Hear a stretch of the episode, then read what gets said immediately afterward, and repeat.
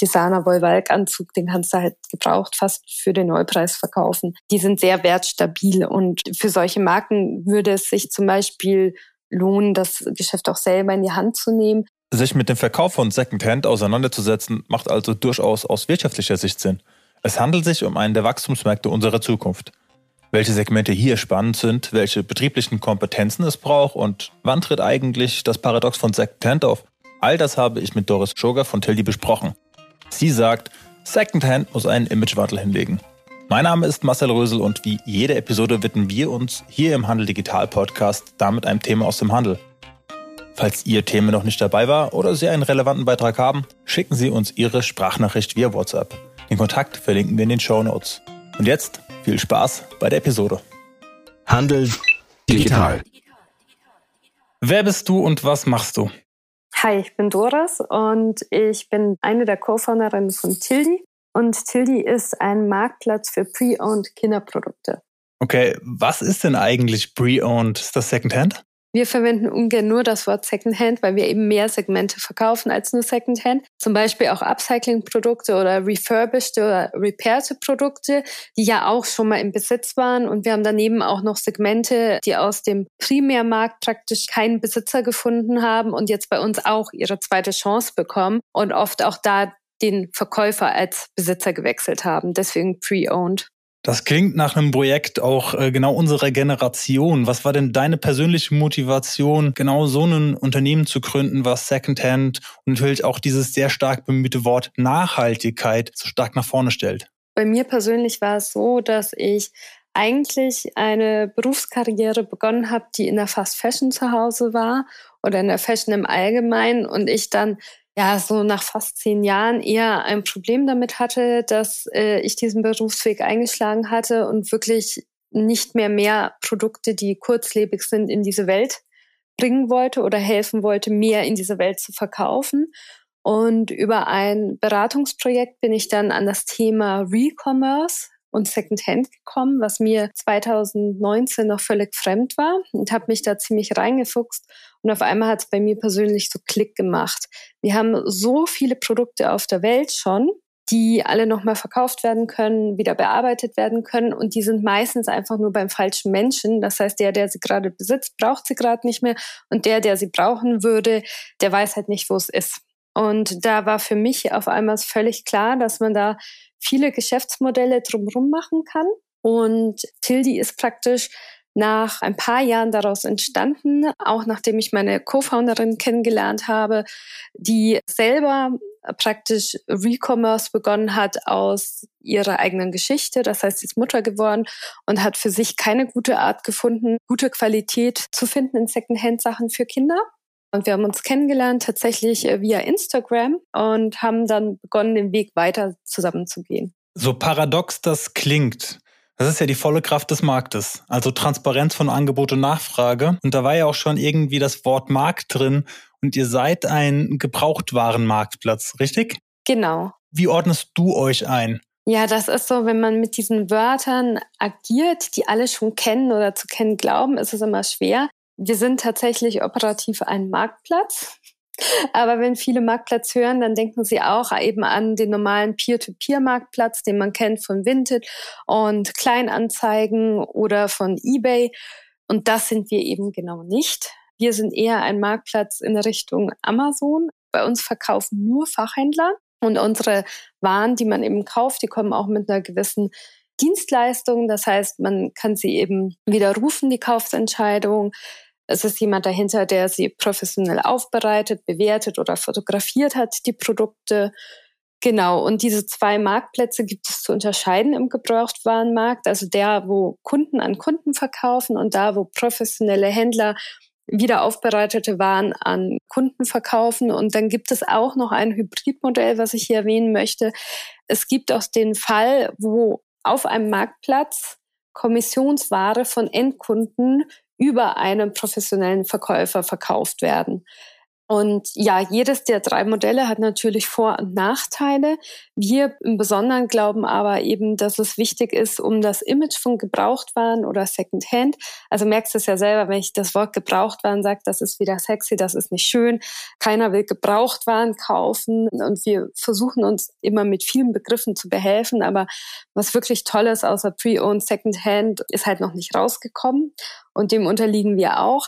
Aber ja, jedes dieser Modelle hat eben Vorteile. Und wir glauben, professionelle Händler und professionelle Wiederaufbereiter können dem ganzen Gebrauchtwaren-Segment ein besseres Image verpassen und können auch Neuwarenkunden eben zu Gebrauchtwarenkunden umerziehen. Was ich wirklich spannend finde, ist, dass es sehr, sehr viele Unternehmen gibt, auch die ganz, ganz großen von About You, H und M, die auch jetzt versuchen, Upcycling zu machen, die auch einen Second-Hand-Markt an den Start bringen.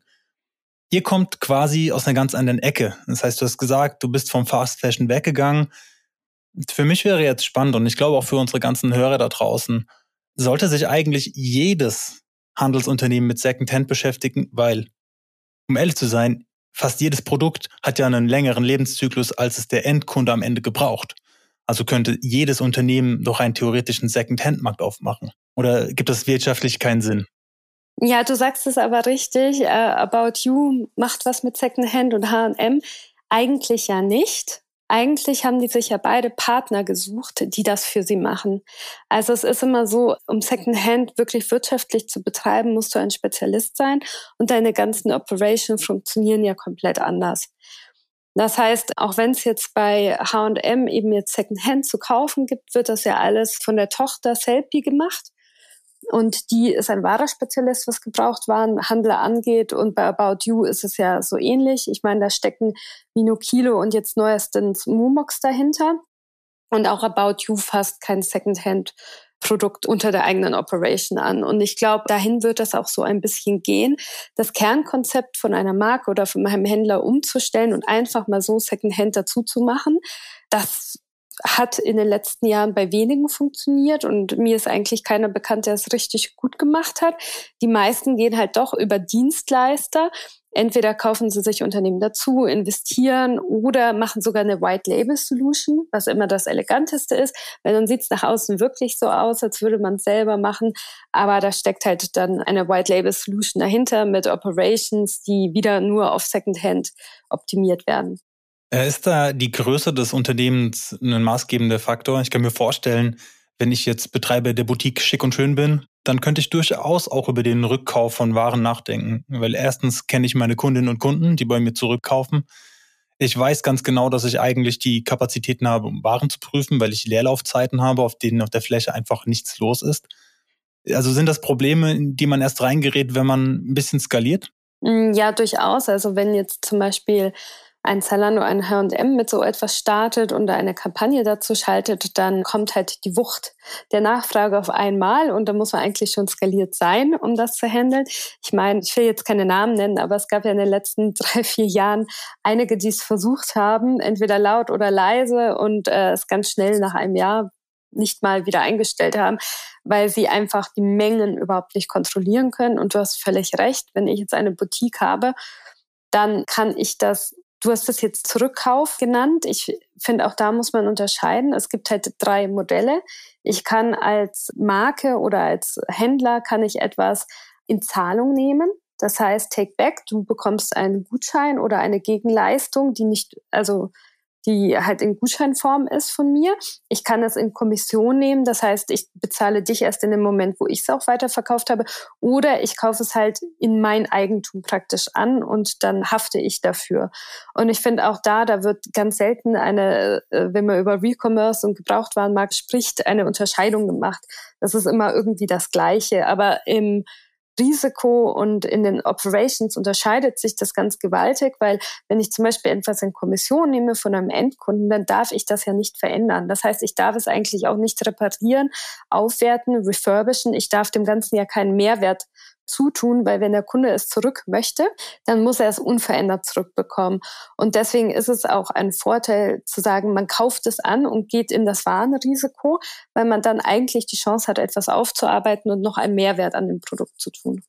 Aber ja, zu deiner eigentlichen Frage, die Größe des Unternehmens, das mit so einem Programm beginnt, ist ganz, ganz gravierend.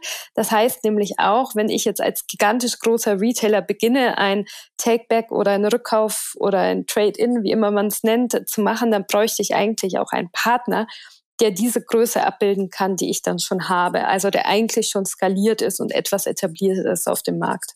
Und das sieht man ja auch schön an der neuen Kooperation zwischen About You und Momox. Ich glaube, das Fashion-Segment bei Momox ist jetzt acht Jahre alt. Ja, äh, wahre Experten, auch seit Ewigkeiten am Markt, machen eigentlich ja nichts anderes. Genau. Ich würde noch gern einmal zurückgehen auf die Punkte Wirtschaftlichkeit. Ja. Es gibt Prognosen, die sagen, dass bis zwanzig dreißig das Fashion-Segment gar nicht mehr so stark wachsen wird. Aber was überproportional stark wachsen werden wird, nach diesen Prognosen, ist halt der Second-Hand-Bereich. Und diese Prognosen oder eine derartige Prognosen gibt es auch für andere Bereiche. Jetzt nicht nur für Fashion, sondern auch für beispielsweise Möbel. Da steckt schon auch ein bisschen Musik dahinter, würde man sagen. Also das heißt auch für kleinere Unternehmen zu sagen, diesen Trend, Nachhaltigkeit für sich nicht zu nutzen, zu ignorieren, das wäre doch eigentlich auch schon fast grob fahrlässig. Ja, man darf jetzt da nicht naiv sein. Also der Grund, dass das Segment wächst, ist natürlich auch, weil immer mehr Leute Dinge abgeben, die nicht aufgebraucht sind. Das heißt, wenn Secondhand wächst, ist ja da auch wieder eine Beschleunigung des Gesamtmarkts irgendwie abzusehen.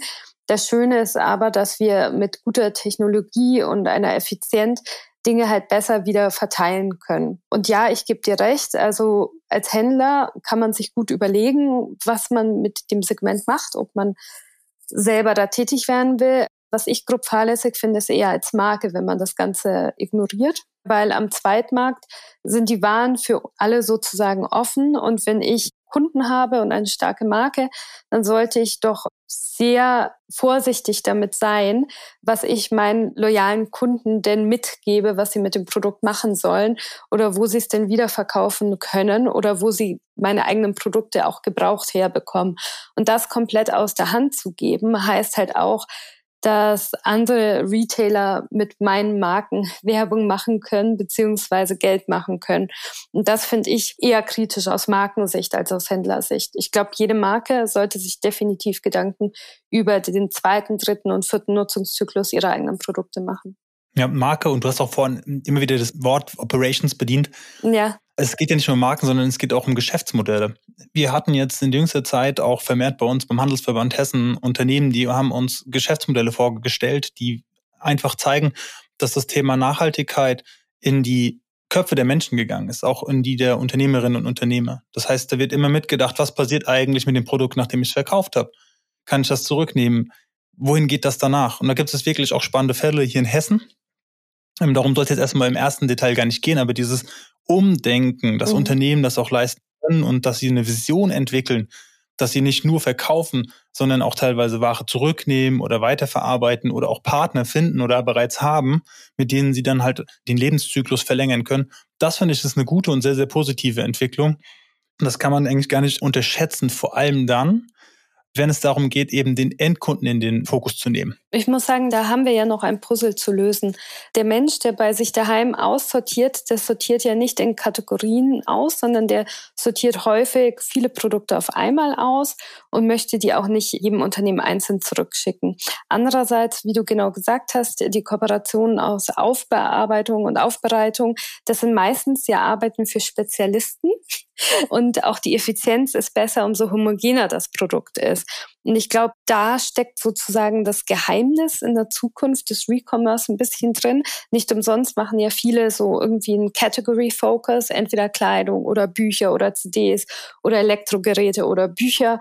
Und da muss man ganz ehrlich sagen, da sind wir mit Tildi auch in einer Sonderrolle jetzt, die sehr chancenreich ist, weil wir bedienen ein Segment und das heißt das ganze Kindersegment und wir bedienen halt vom Kinderbody bis zum Kinderbuggy bis zum elektronischen Babyphone alle Produkte. Das heißt, Kunden können bei uns sehr einfach Gebrauchtwaren für ihre Kinder einkaufen oder auch Alternativen zu dem Neukauf praktisch tätigen.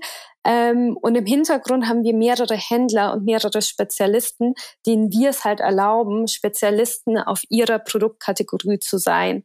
Ähm, und ich glaube, diese Transaktion zwischen einem Kunden, der generalistisch einkauft, weil er viele verschiedene Produkte braucht, und dahinter Fachhändlern oder ja Fachverkäufern, die Spezialisten sind genau für ihre Produkte, das ist Gold wert.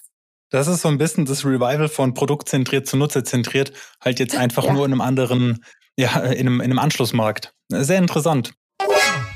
Handel Insight. Gleich geht es weiter mit dem Podcast. Wie Sie wissen, wird dieser Podcast für Sie gemacht. Wenn Sie sich ein Thema wünschen oder gerne über Ihre eigene digitale Transformation sprechen möchten, dann schreiben Sie uns einfach an kontakt at handel punkt digital. Den Kontakt finden Sie ebenfalls in den Shownotes. Und nun zurück zur Episode. Handel digital. Was hindert denn momentan gerade daran, Kundinnen und Kunden Secondhand zu kaufen? Dass das Image immer noch sehr befangen ist. Ich meine, im Kindersegment sind wir da schon viel weiter. Ich kenne fast keinen, der nicht irgendwie ein, zwei Secondhand-Produkte im Schrank hat, selbst wenn es nur das weitergereichte Kinderkleid ist oder der weitergereichte Spielsachen von Freunden. Generell fehlt es aber Unternehmen wie unserem an Sichtbarkeit. Ich glaube, das darf man nicht unterschätzen, dass obwohl einige der Unternehmen, mit denen wir uns ja auch sehr beschäftigen, schon seit Jahren am Markt sind, dass mir immer noch Leute begegnen, die die nicht kennen und für mich so völlig klar ist. Natürlich kauft man das da, also jetzt zum Beispiel Backmarket für Haushaltsgeräte und dann werde ich gefragt, wo bekomme ich denn einen refurbisheden Staubsauger? Und dann sage ich, ja, hast du mal bei Backmarket gekauft? Öh, kenne ich noch gar nicht. Und das zeigt mir immer wieder, dass obwohl solche Unternehmen schon Giganten sind auf dem E-Commerce-Markt, dass sie in der Mitte Gesellschaft noch gar nicht angekommen sind, dass man weiß, dass man so leicht mit so einer hohen Gewährleistung und auch mit einem hohen Servicegrad auch Gebrauchtwarenprodukte jetzt schon bekommt von Fachhändlern. Das ist für mich immer wieder überraschend und zeigt mir eben, dass es jeder Podcast, wird hier, hier jede Werbung, die umsonst ist, jeder Radiobericht, jeder Fernsehbericht halt immer noch wichtig ist, um Leuten zu erklären, sie müssen nicht auf Convenience verzichten. Und auch das ist eines der zentralen Punkte bei Tildi, weil wir werden oft gefragt, wo ist denn bei euch der Vorteil? Wir können doch einfach auf Vinted gehen. Bei Vinted ist es so, die erste Frage ist ja immer, ist das Produkt noch da? Wie kannst du es verschicken? Wie darf ich zahlen? Und pro Produkt braucht man locker fünf bis fünfzehn Minuten, bis man es dann hat. Und dann muss man auch noch selber gucken, dass man es irgendwie verfolgt. Und wenn man zehn Produkte gekauft hat, hat man diesen Aufwand halt auch zehnmal, außer man findet halt eine, ja, eine Verkäuferin, die ein gutes Paket hat. Und bei uns ist es anders, man klickt halt in den Warenkorb, geht zur Kasse, zahlt und dann kommen die Produkte zu einem nach Hause. Und dieses ist Gebrauchtwaren geht auch convenient und nicht à la Kleinanzeigen. Ich fahre immer quer durch die Stadt und muss eine halbe Stunde auch noch da investieren, ist bei den meisten noch nicht angekommen. Absolut, da gibt es keinen Unterschied. Und das ist ja auch genau diese, ich nenne das jetzt, ich weiß nicht, ob das der richtige Begriff ist, aber so eine Deckmanteloperation, um aus diesem Image rauszukommen. Also man kann jetzt auch einfach eine Tüte bestellen, da packt man sein Zeug rein, dann schickt man es zurück und der Rest, um den kümmern sich meistens dann einfach diese Aufbereitungsservices. Und das ist total convenient. Man bestellt das, man hat hundert Tage Rückgaberecht teilweise, man hat die gleichen Bezahlverfahren. Das Ganze ist mit einer Registrierung dann im Webshop ganz schnell getan und kundenseitig gibt es keinen Unterschied mehr zu anderen großen namhaften Marktplätzen. Genau. Dir ist auch wieder eine Frage, die bezieht sich gerade auf diejenigen, die jetzt gerade hören, was du machst, was ihr macht, was dieser Markt alles hergibt und sagen, ich würde gerne auch einsteigen, habe aber jetzt noch ein ganz normales Handelsunternehmen nebenbei.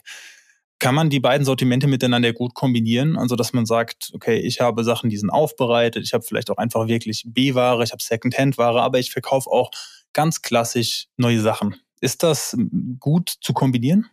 Das kommt total auf die Marke und das Produkt drauf an. Ich glaube, bei manchen kommt es drauf an, wie stark die Marke schon an Stammkunden gewonnen hat. Es gibt andere Marken, die liegen ein bisschen wie Blei im Secondhand-Markt sozusagen. Da sind die Kunden erste Käufer, da findet man hier in Deutschland jetzt keinen Zweitkäufer zum Beispiel. Ja, es gibt einfach Produkte, das sieht man ja auch bei, bei Momox, kannst du ja mal gucken, was die annehmen, was die nicht annehmen. Die haben ja gute Algorithmen im Kleidungsbereich, da komme ich ja eher her. Kannst du ja mal schauen. Und dann gibt es andere, bei uns im Kinderbereich ist so ein Designer-Wollwalk-Anzug, den kannst du halt gebraucht fast für den Neupreis verkaufen.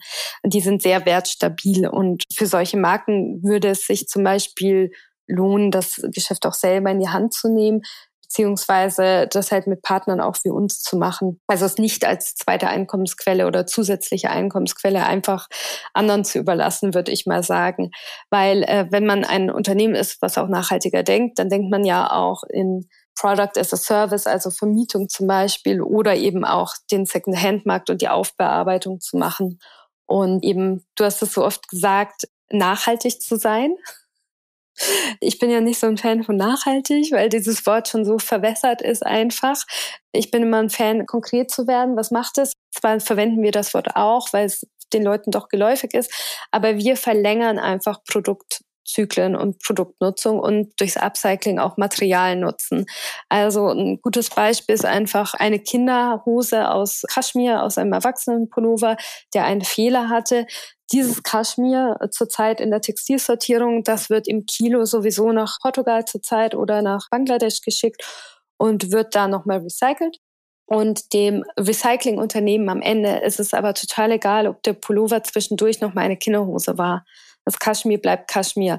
Und so versuchen wir durch Formveränderung, durchs Upcycling, durch Refurbishment wirklich vielleicht noch ein, zwei Schleifen in dem Produkt zu machen. Und das Schöne ist, bei uns beim äh, Upcycling-Segment, die Produkte unterscheiden sich eigentlich nicht von Neuwaren. Sie sind meistens kreativer. Leider unterscheiden sie sich auch noch nicht preislich von Neuwaren. Da muss man leider noch ein bisschen mehr in die Tasche greifen als bei Secondhand. Aber zumindest hat man dieses Gefühl, etwas neu zu kaufen. Ich glaube, einer der Hauptgründe, weshalb auch viel gebraucht gekauft wird, ist gerade der Preis. Der deutsche Verbraucher, die deutsche Verbraucherin ist sehr preisaffin. Das ist jetzt der Euphemismus für kaufen gerne günstig ein. Aber, das muss man auch noch dazu sagen, wir haben auch sehr, sehr viele Menschen, die sind sehr modebewusst. Man kauft ja nicht Kleidung der Kleidung wegen, sondern weil man gut aussehen möchte. Es ist auch ein Statussymbol. Und wir sind jetzt im Bereich der Markenbildung. Und gerade wenn man halt einfach verstanden hat, dass mit Nachhaltigkeit so ein verwässertes Konzept daherkommt und es nicht mehr ausreicht, irgendeinen grünen Sticker auf die Scheibe zu kleben, sondern man tatsächlich konzeptuell was ändern muss. Und mit diesen Konzepten kann man dann hausieren gehen. Das ist dann ein wahrer U S P. Und es gibt zahlreiche hessische Unternehmerinnen und Unternehmer, die es geschafft haben, ein Unternehmen aufzubauen, in dem in der Mitte des Unternehmens Nachhaltigkeit steht. Und trotzdem funktionieren die als Handelsunternehmen, weil sie eben genau sowas machen, wie du vorhin gesagt hast, dass man sein Produkt auch als Service begreift, dass man Service und den Kunden in den Fokus nimmt. Was ist der Bedarf meiner ganz, ganz speziellen Zielgruppe?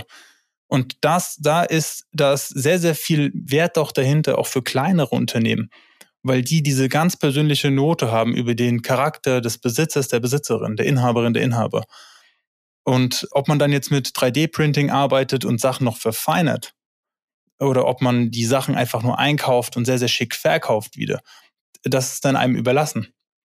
Aber die Rahmenbedingungen sind doch eigentlich sehr, sehr günstig, um damit Markenbildung zu betreiben. Ja, das stimmt. Es gibt ja auch diesen Spruch, also Nachhaltigkeit ist kein Produkt, sondern es ist ein Mindset.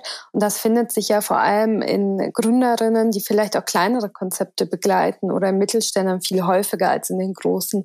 Die sind ja in einem Wachstumszwang, das manchmal eben nachhaltige Entscheidungen gar nicht zulassen kann, während die Kleinen und die Mittelständler natürlich noch selber viel näher an den Firmenentscheidungen sind. Und ich sage ja immer, am Ende muss jeder Gründer oder jeder Geschäftsführer abends mit seinem eigenen Gewissen ins Bett gehen. Und deswegen, falls die Nachhaltigkeit als Wort natürlich ein Teil des Mindsets unserer Einstellung ist, kann dieses Unternehmen und diese Firma ganz anders agieren und ist nicht zu Zahlen getrieben wie die großen Konzerne. Und ich glaube, diesen Vorteil muss man gerade auch noch nutzen, wenn man klein ist. Aber ich meine, auch wir sind gerade in der Phase, wo wir Invest suchen und wo wir wachsen müssen, um eine Sichtbarkeit zu erlangen, damit wir erstmal mehr Leute erreichen, aber auch, dass wir die Operations, die ich jetzt so oft genannt habe, auch effektiv bekommen, weil die bekommt man nur effektiv mit einer gewissen Masse. Aber es ist auch so, dass wir es gerade noch völlig genießen, dass wir selber unsere Entscheider sind. Und wenn wir abends mit den Produkten, die wir da online gestellt haben, schlafen können, dann sollten das unsere Kunden auch. Und das ist ja zum Beispiel bei uns jetzt der große Vorteil. Wenn du als Eltern etwas bei uns kaufst, musst du dir keine Gedanken mehr machen, ob das eine kluge Kaufentscheidung ist oder nicht. Mhm. Ein Satz, den ich auch gerne wiederhole, weil er mir einfach ganz wichtig ist, ist, nur weil wir in Deutschland auch das Geld haben, uns alles neu zu kaufen und wir es uns alles leisten können, haben wir oft das Gefühl, wir haben es auch verdient. Aber wenn wir ganz ehrlich sind, sind Gebrauchtwarenprodukte oder Alternativen oder Produkte vielleicht aus der letzten Saison für unsere Kinder genauso gut und eigentlich für ihre Zukunft noch viel besser. Und ich glaube, das haben halt kleine und mittelständische, die selber irgendwie viel mehr Teil der normalen Menschen, der normalen Bewegung auf der Straße sind, viel mehr äh, auf dem Schirm. Also jetzt, wenn du auch sagst, gerade bei euch in Hessen ist viel Innovation. Ich glaube, in vielen kleinen Städten, in vielen kleinen Orten ist viel mehr Innovation, als wir uns denken. Da steckt viel mehr Herz drin. Da sind viele kleine Technologien. Die sind auch manchmal viel technologisch aufgeklärter, als wir denken oder als man ihnen immer sagt. Wahre Innovation kommt ja von Menschen, nicht Unternehmen. Wir haben jetzt relativ viel über das Thema Mindset geredet und das ist ja richtig, aber das platziert sich ja auch immer in einem rechtlichen Rahmenumfeld. Was sind eigentlich die rechtlichen Rahmenbedingungen? Du hattest das vorhin ganz grob mal angerissen, dass das gar nicht so einfach ist. Da ging es um Kommissionierung. Vielleicht kannst du einfach da mal sagen, ist das so ein Thema, vor dem man richtig Angst haben muss, wenn man in den Secondhand-Markt einsteigt, oder kriegt man das schon hin? Es gehört ein bisschen Mut zur Unwissenheit dazu, ja, weil es gibt viele Dinge, die sind noch nicht so gefestigt. Also Thema Upcycling zum Beispiel und Thema Secondhand. Die laufen beide, wenn man jetzt den Textilbereich anschaut, noch unter einer Ausnahmebedingung. Und das ist aufgrund der deutschen Textilerkennungspflicht, also Textilkennzeichnungspflicht. Eigentlich muss da in jedem Produkt die Bestandteile stehen. Das tut's bei Secondhand nicht immer, wenn das Zettelchen rausgeschnitten ist oder wenn es eben Upcycling ist. Das andere ist, wenn man jetzt zum Beispiel Secondhand hat, man muss sich mit der Steuer anders auseinandersetzen. Da gibt's die Differenzbesteuerung, da gibt's viele Tools, die bilden das noch nicht ab. Wenn man einen Marktplatz macht, so wie wir, dann hat man auch zum Beispiel in Deutschland die BaFin-Regulierung. Und wenn man Gebrauchtwaren verkauft, dann hat man ja auch eine Gewährleistung, die, denen man als Händler nachkommen muss. Und wenn man jetzt die Elektronik anschaut, die bekommt auch neue E U-Regularien, also neue Richtlinien, an die man sich halten muss. Und das ist, ich würde sagen, man braucht ein bisschen Mut, nicht alles zu wissen und das rauszufinden. Deswegen ist es auch besser manchmal, man bleibt in einem Spezialgebiet. Aber, mh, genau, und wir machen das halt zusammen mit Händlern, diese Komplexität zu leisten. Aber im Grunde, gerade ist es noch so, dass es sehr tolerant ist für Leute, die sich mit Gebrauchtwaren auseinandersetzen. Ja, da kann man doch nur hoffen, dass da auch vom Gesetzgeber her ein bisschen äh, Sachverstand mit reinkommt, im Sinne von, teilweise gehen die Dinge halt nicht so wiederherzustellen mit demselben Wissen, weil das Wissen einfach quasi mit dem Waschzettel rausgeschnitten wurde, was aber auch gar nicht schlimm sein muss. Das heißt eigentlich auch, weiter zu verkaufen ist extrem aufwendig. Man hat Produkthaftung, man hat auch das Thema Markenschutz, das hast du jetzt gar nicht angesprochen, aber wenn man was Gefälschtes weiterverkauft, das ist natürlich schädigend für das eigene Geschäft, das ist auch schädigend für die Marke, die man verkauft hat. Thema Gewährleistung, Aufarbeitung, das alles sind zusätzliche Kosten. Falls Sie Fragen zu Digitalmaßnahmen in Ihrem Handelsunternehmen haben, dann buchen Sie jetzt kostenfrei ein Digi-Coaching. Den Link finden Sie in den Shownotes. Die Digi-Coaches unterstützen Sie persönlich bei Fragen zu Förderprogrammen, Webshops, C M S oder eben genau den Fragestellungen, die Sie beschäftigen. Den Link finden Sie in den Shownotes. Weiter mit der Episode. Wie sind denn so die Margen? Sind die vergleichbar mit, mit, den, mit den regulären Margen im Markt oder fallen die höher, niedriger aus? Die fallen generell niedriger aus und vor allem hast du halt viel höhere Kosten. Und ich glaube, das ist, der Primärmarkt macht sich mit fünfzig Prozent Schlachten, natürlich ist das ein großer Gegner von Secondhand. Das heißt, häufig kann man Secondhand halt nur zu fünfzig Prozent des Neuwarenpreises sowieso verkaufen, wenn es im perfekten Zustand ist. Das heißt, da lässt man sehr viel Marge liegen. Und zweitens ist es natürlich an den Handlingkosten, weil jedes Produkt mit Unique Characteristics, also Eigenschaften, nochmal äh, vereinnahmt werden muss, oft fotografiert, komplett beschrieben werden muss. Sprechen wir hier von, da kannst du jetzt verschiedene Wiederaufbearbeiter ähm, mit denen sprechen, aber es sind ungefähr zwischen fünf und manche sagen bis zu dreißig Euro, die es kostet, ein Produkt wieder online zu bekommen. Was natürlich für die Retailer ein bisschen billiger ist, die jetzt offline verkaufen, aber auch beim Offline-Verkauf hast du fixe Mieten, oft in B- oder C-Lagen. Ein A-Laden kann sich Secondhand das fast noch gar nicht leisten. Und du hast Personalkosten. Also das heißt, auch da sind die Kosten halt nicht speziell auf ein Produkt, sondern eher auf den Laden veranschlagt. Aber ja, ähm, man muss mehr verkaufen, um ähnliche Gewinne zu machen. Woher kommen diese hohen Kosten? Durch die Qualitätskontrolle. Das heißt, es ist momentan so, dass sich ja jedes Produkt händisch jemand ansehen muss, bewerten muss, ob das Fehler hat oder nicht, welchen Zustand das hat. Und dann, wenn es eben digital verkauft wird, muss es fotografiert werden. Der Kunde will meistens schon sehen, wie genau sein Produkt auch sieht. Da haben halt Rebuy oder Refurbed eine Sonderposition, ein gebrauchtes Handy. Kannst du halt mit einem normalen Foto immer wieder verkaufen. Da will keiner jetzt genau das Handy sehen. Ein iPhone zwölf kennt halt jeder. Aber wenn es jetzt um eine Bluse geht, wenn es jetzt um ein Spielzeug geht, wenn es um einen Staubsauger geht, außer es ist jetzt ein Roomba, den halt jeder kennt, oder ein Dyson, dann kostet das alles nochmal Zeit. Auch diese Fehler zu beschreiben, das ist das Perplexe, das bewundere ich auch äh, immer an Selpi und äh, denke, es ist ganz schön aufwendig, dass gerade die Produkte, die viele Makel haben, viel mehr Zeit in der Beschreibung kosten und dann eigentlich geringere Preise auf dem Markt aufrufen, weil man eben noch Kratzer links fotografieren und beschreiben muss, den man bei einem Produkt, das im neuwertigen Zustand ist, gar nicht hätte. Und das ist die Komplexität, die momentan der Secondhand-Markt noch bietet, dass die Produkte mit dem meisten Makel eigentlich die meisten Kosten verursachen. Das klingt so ein bisschen, als könnte man da mit Technik, mit teilweise auch Computer Vision, also Machine Learning und alles, was hinten dran steht, auch ein bisschen diese Sache Herr werden, weil es geht ja letztlich darum zu erkennen, ist ein Produkt beschädigt oder nicht. Also da bräuchte man natürlich gewisse Bedingungen, um zum Beispiel bei manchen Sachen ist das Gewicht ein guter Indikator oder man könnte auch sagen, man hat andere Qualitätskontrollen, die man durchführen kann, vielleicht auch einen chemischen Test. Sind das so Dinge, an denen ihr auch gerade arbeitet, mit Technologie, diesem doch sehr aufwendigen Prozess Herr zu werden? Wir befinden uns gerade auf Phase eins und wollen erstmal erst sichtbar machen, was schon im Markt da ist. Und in der Phase zwei, dann verwenden wir natürlich diese Daten, um eine Effizienz reinzubringen. Und äh, ja, also weil du mit der Gewichtskontrolle gesagt hast, ein Puzzle, keiner hat Lust, ein tausend Teile Puzzle zu zählen. Das heißt, wenn man einmal weiß, wie schwer ein tausend Teile Puzzle sein soll, dann kann man es wiegen und dann kann man auch kurz von einer Kamera mal schauen lassen, sind die Teile denn defekt, die da drin liegen. Und dann sagen sozusagen die Kamera und die Waage, ob dieses Produkt okay ist und vollständig ist. In die Richtung wird es auf jeden Fall gehen. Auch, dass Daten nicht immer neu angelegt werden. Das heißt, dass man komplexe Daten hat, die auch Preise kalkulieren. Gerade gibt es zwar Scrapper, die dir irgendwie bei Ebay mal was zusammenziehen, aber das ist keine langfristig gute Option, weil das sieht ja auch immer nur praktisch, wie es bei Ebay verkauft wurde. Und gerade im Kindersegment ist Ebay zum Beispiel gar keine gute Referenz und bei Vinted ist das nicht möglich, verkaufte Artikel überhaupt zu beobachten, weil vieles eben ohne Registrierung auch verkauft wird.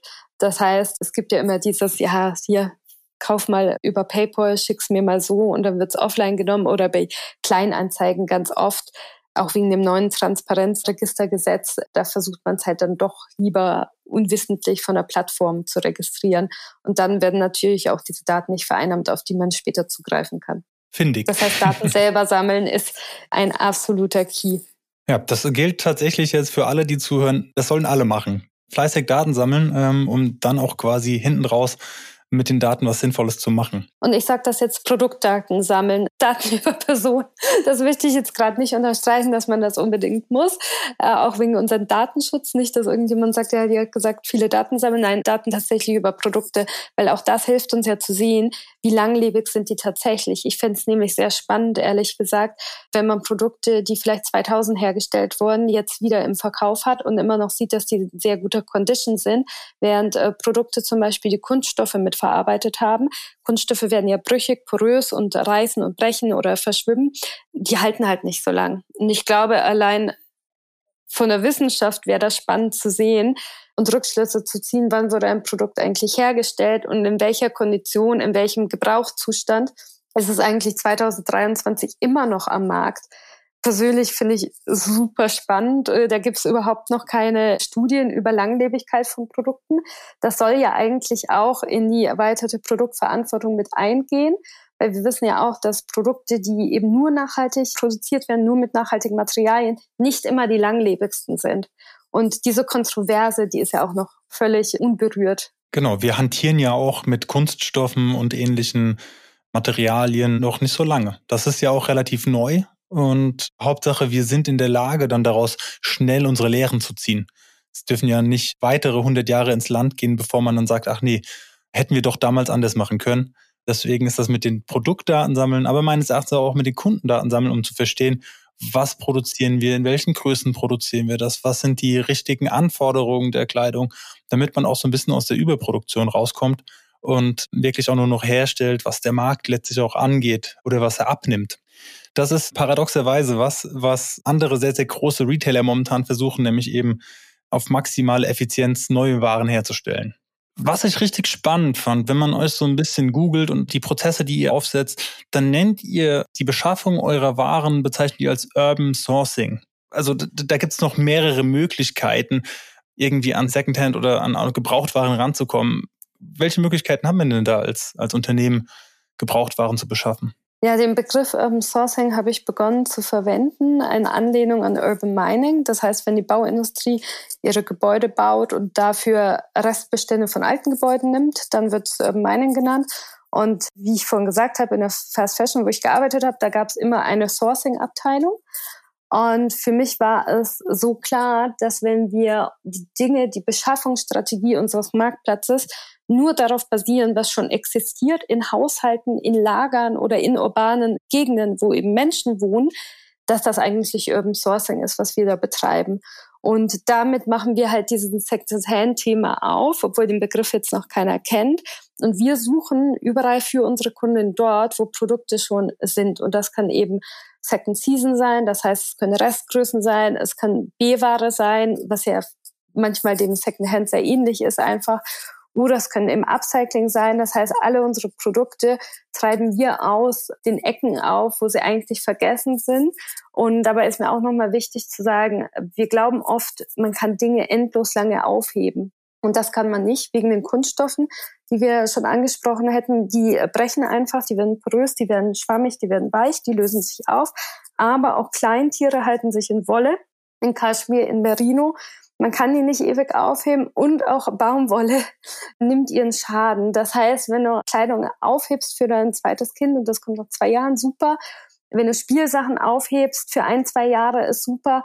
Aber wenn du das für zwanzig Jahre lang aufhebst, für die Kinder, die vielleicht deine Enkel mal, such dir deine dreißig Teile mit den größten Erinnerungswerten auf, verpack die super, schweiß die ein, heb die auf, den Rest gib dem den Markt frei, weil wir blockieren manchmal so viele Ressourcen, die wir verwenden könnten, ohne es uns bewusst zu sein. Weil in dem Moment, wo wir etwas im Schrank haben, das jemand anders gerade braucht, wird es neu produziert.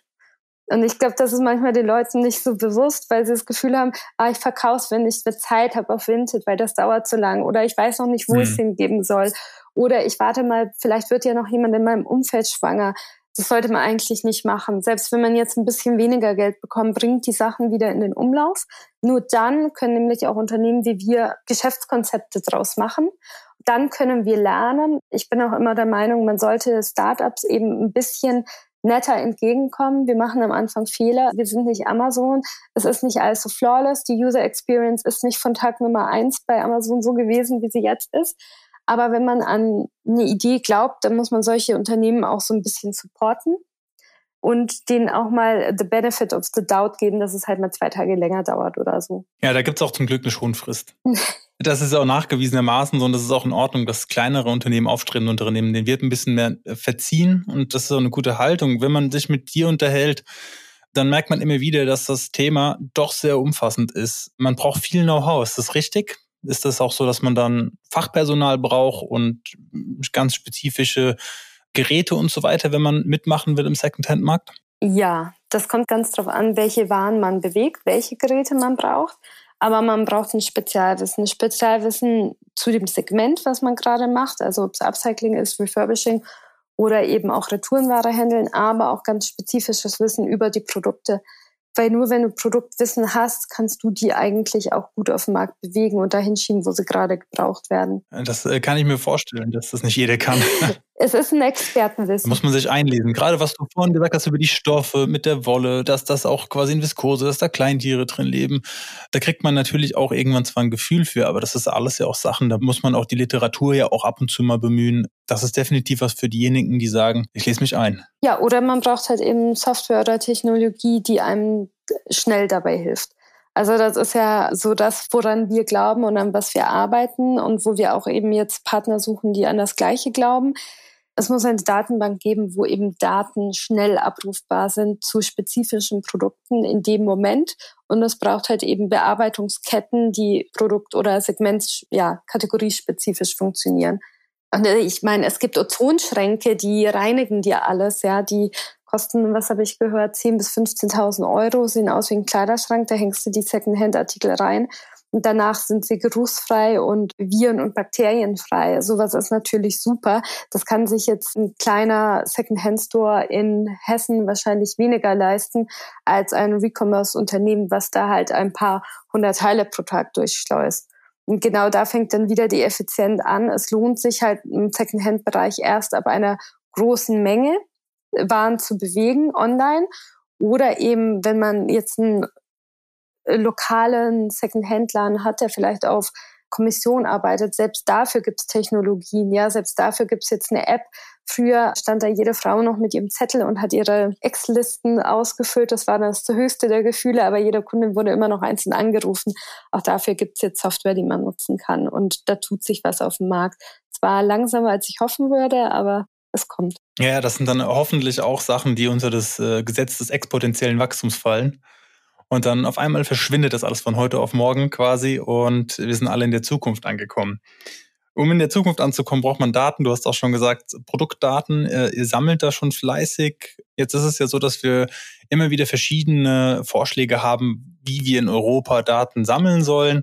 Wäre dein Ansatz zu sagen, lasst uns hier irgendwie im Sinne auch einer Shared Economy geteilte Daten aufmachen oder öffentliche Daten hier herstellen? Redest du wieder von Personendaten oder Produktdaten? Von, von den Produktdaten. Ja, am Anfang ist das halt der Wettbewerbsvorteil. Am Anfang ist das der Grund, wieso man dann Invest bekommt oder nicht. Rein ideologisch würde ich sagen, natürlich. Also jede Marke sollte Bezug bekommen zu den Daten ihrer eigenen Produkte, um zu lernen. Daran glaube ich, dass Marke A Produktdaten A zur Verfügung haben sollte vom Recommercer, weil nur so können sie lernen. Andererseits, die, die die Daten sammeln, das ist extrem teuer. Wenn die es jetzt mit allen teilen würden, wäre wahrscheinlich ihr Wettbewerbsvorteil auch sehr flach. Deswegen glaube ich da auch wieder, es gibt kein eindeutiges Ja oder Nein, sondern eher die Frage ist, zu welchem Zweck teilt man welche Daten? Das erinnert mich so ein bisschen an die Diskussion ums Patentrecht. Ja. Ja, entweder man, man öffnet alle Patente, dann forscht halt keiner mehr. Dafür geht es den Menschen erstmal schneller besser. Aber was ist die langfristige Perspektive dahinter? Ja, gut, da sind wir uns auch noch uneins. Zum Abschluss, wo steht ihr denn mit Tildi momentan? Genau, wir sind jetzt mit dem Marktplatzmodell seit knapp drei Monaten online. Wir haben die ersten über zwanzig Reseller angebordet und sind offen für alle weiteren, die eben Produkte aus den Segmenten Urban Sourcing haben. Man kann mich gerne ansprechen, falls ich das nochmal einzeln erklären soll. Und genau, wir sind gerade in unserer Pre-Seed-Invest-Runde, haben damit gerade begonnen, haben auch schon ein Soft-Commitment und ja, sind offen für Partner, für Marken und für Investoren. Doris, ich packe deine Kontaktdaten direkt natürlich in die Shownotes. Und jeder, der zuhört, kann sich natürlich gerne bei dir melden. Sie ist auf LinkedIn zu finden. Doris Schoger, vielen lieben Dank für die ganzen Infos, dass du heute mit dabei warst, und ich hoffe, wir hören uns bald wieder im Podcast. Ich danke, dass ich hier sein durfte und Tildi vorstellen durfte. Handel digital. Die Digitalisierungskampagne vom Handelsverband Hessen wird gefördert durch das Hessische Ministerium für Wirtschaft, Energie, Verkehr und Wohnen und Technologieland Hessen. Mehr Podcast-Folgen und weitere Informationen rund um das Thema Digitalisierung finden Sie auf w w w punkt handel punkt digital. Diese Podcast-Episode wurde gemischt und gemastert von Feintun. Das Studio für Podcast und Corporate Audio.